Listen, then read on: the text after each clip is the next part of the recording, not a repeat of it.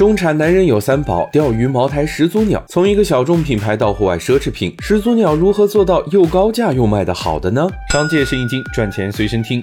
有鸟了，已经不想和没鸟的人说话了。买不到二手平台上的鸟，再贵也要买。一件衣服大几千上万块，核心城市的商圈里却仍然排满了人。看起来丑丑的衣服还那么贵，怎么就得到了那么多人的喜欢呢？第一啊，是会做营销，邻居选得好，价格贵不了。始祖鸟的店面基本都开在顶级商圈，和爱马仕、Tiffany 做邻居，几千块的衣服和邻居比起来，立马显得便宜了很多。再加上国外测试淋浴效果的视频和国内中年男人三件宝的梗火了，始祖鸟就顺势让自己成为了中产产身份的象征。不仅关掉了奥莱这些便宜的店，还把渠道做了强管控，让门店和展示都做统一配置后，全方位依照中产定位去开店。这第二啊是会做产品，一开始始祖鸟就定位户外，所以它的产品也都是为硬核户外玩家准备的。轻量化的衣服、出色的防水性能、自由的剪裁工艺，都让始祖鸟的产量变得有限，自然也就出现了一鸟难求的局面。这样的始祖鸟衣服有细节、有贴合度，居家或者商务场合穿都很方便，自然也就获得了不少人的喜欢。这第三三呢是会做。运营，如果你因为 logo 去买始祖鸟，店员可能会把你劝退不让买，因为你的目的和需求不匹配。而对于那些买了鸟的人，始祖鸟也是有一套折磨方法的，比如购物可以积分，但积分不能兑换任何商品，只能兑换旅程。一趟四姑娘山登山之旅，不仅要花费五万积分，住的还是八至十二人一张的床，上的是旱厕，还有动辄十几公里的爬程。通过这些手段，始祖鸟在筛选用户，筛出喜欢户外的人，进而再培养用户的忠诚度，而把不符合条件的人拒之门外。在国国内，户外攀岩。徒步还是个小众的运动，但始祖鸟靠着这三招变得大众。对品牌来说，找到一个合适的定位，找到该服务的用户，才能把路走得更加宽阔。你会选择买一件始祖鸟吗？